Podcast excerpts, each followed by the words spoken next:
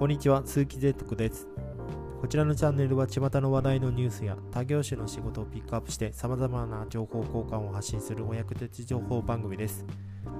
本日は火曜日になりまして、最近まであのウェブ系のお話をしてたんですけども、まあ、久しぶりにちょっとあのー時期的に変わってきて保険の話っていうのもしてみたらいいかなと思って今日は活躍にお話ししていただきたいと思ってます。で最近入っていただいた長澤さんにちょっとね、えー、と気になることを聞いてみたいと思いますので何かご質問ありますか？はい、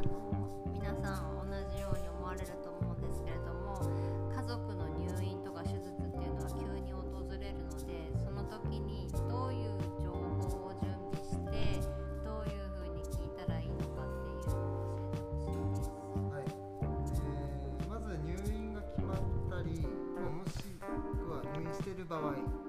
なんですが、えー保険自分が入っている保険の担当者に、えー連絡してください。あとも担当者の方で書類の方の手続きを用意す書類を用意する手続きをするので、えー書類が郵送されてくるもしくは担当が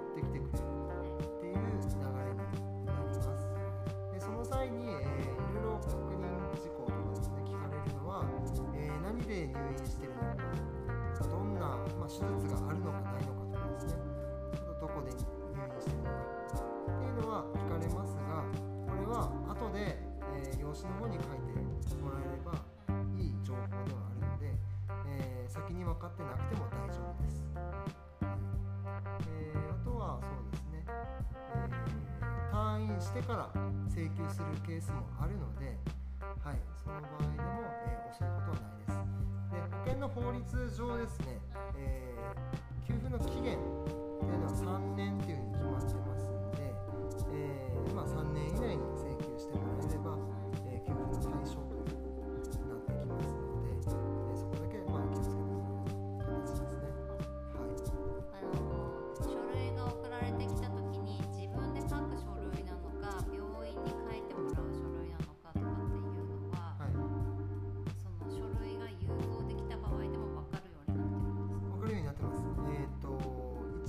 付ける書類とかチェックシートみたいなのがついてくるので、まあ、それを見ていただいて、えーこれは自分で書くもの、あとはお医者さんに書いてもらうもの。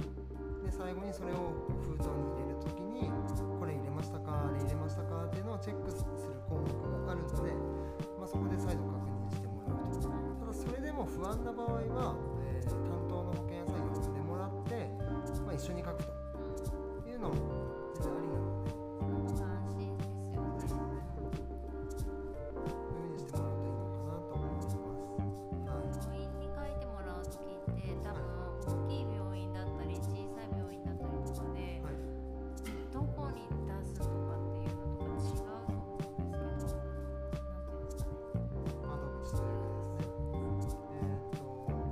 は担当のお医者さんに渡してもらえば、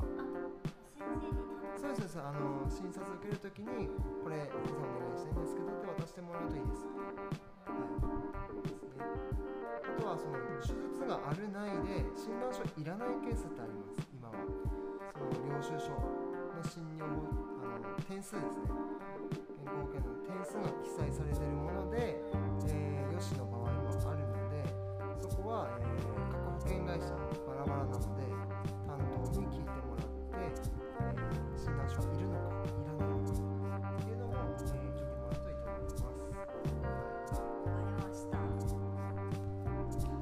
僕ちょっとね、あのー気になるのが医療保険じゃなくて定年後の保険の話で、えーそれこそ定年したらけんん？国民健康保険に切り替わった場合ってどうどうするの？えー、と会社勤めの間っていうのは、えー半分会社が負担してくれてる状態なので、えー定年してからっていうのは、えー基本的に負担していく形になっていきます。はいそれしかないよねはい、は、えーとまあ、年金とかの絡みもあるので、えーまあ、確定申告しっかりしていただくっていうのが退職してからは、えー必要になってくるそっか自分でやることは増えるってことそうですね、はいそれを忘れないようにしないといけないから、まあその辺の知識っていうのをやっぱあった方がいいっていうのもあるからまあ今の人なんかあれだよね自分でその確定申告する人もいるもんね。会社のあれの人とか副業してる人とかもだいぶ増えてはいるし会社としても認めてるところは多いので確定申告っていうのは確実にしていただいた方がいいです。あとは、えー退職後に気をつけていただきたいのは翌年ですね。やっぱり、えー現役で働いてた時比べると当然年収が落ちます。ただその年の税金っていうのは前年度の、えーまあ、4月5月6月の所得で、えー決まります。当然退職した後っていうのは収入が、まあ、何かで収入あれば別です。えーそうなった場合税金は前年度の年収を算定したもので。前年度の C56 の年収年収じゃない月収の平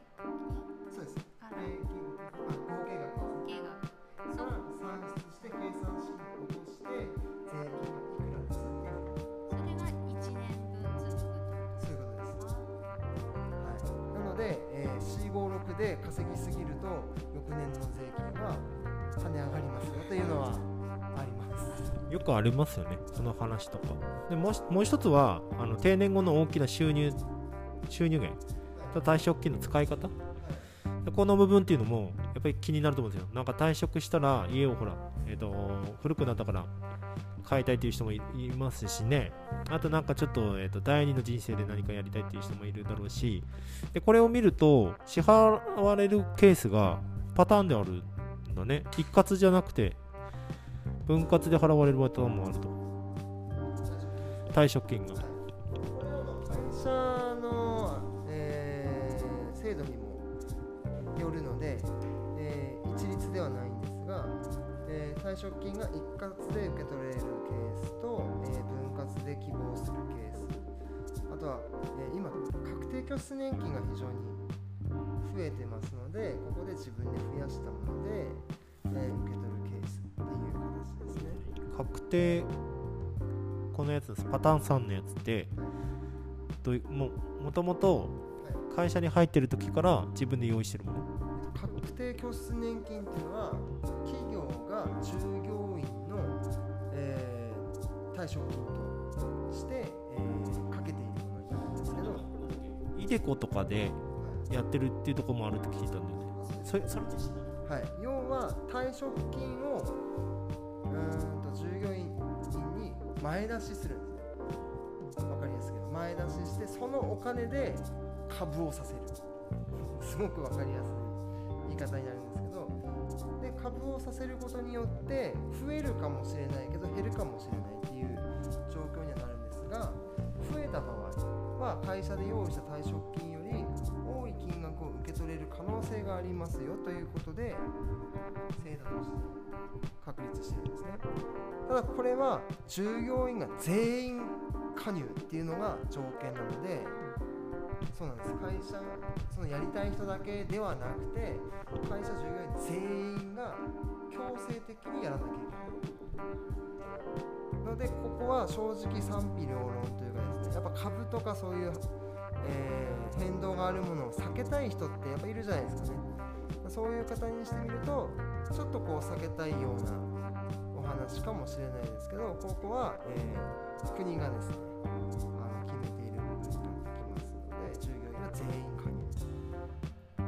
なので確定拠出年金は NISA やイデイデコと一緒でどこにかけるかっていうのを自分で決めれます。そのリスクが高いところ配当、えーハイリスクハイリターンを自分で選んだところで、えーかけることができるので、えー手堅いところにかけて増えなくてもいいしっかりもらいたいっていう人は、え手堅いところ、まあ、国債とかで選ぶところがあるんですけどそういうところにかけてるとか、え少しでも多くしたいっていう場合には、えハイリターンが期待できるとただそういうところは、えーそこはご自身で決めていただかなきゃいけないっていうのでやっぱ分かんない人は不安になる部分かなっていうところですせんよく相談は受けるんですが正直ここばかりは悩ましいところですね。確かにねなんかその増えるっていうのはやっぱりみんな期待したしあとやっぱほん？年金がやっぱりねもらえるかっていう不安もあるからこういうふうなやっぱりこう増えてくれると嬉しいなっていうのはありますよね実際ね。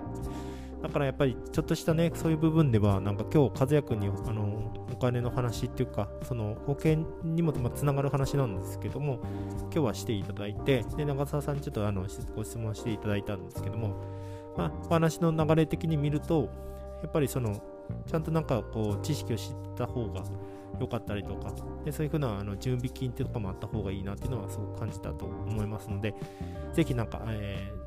いろんなことお考えの方はご参考にしてみてください。ではあの今日の配信を失礼します。ありがとうございました。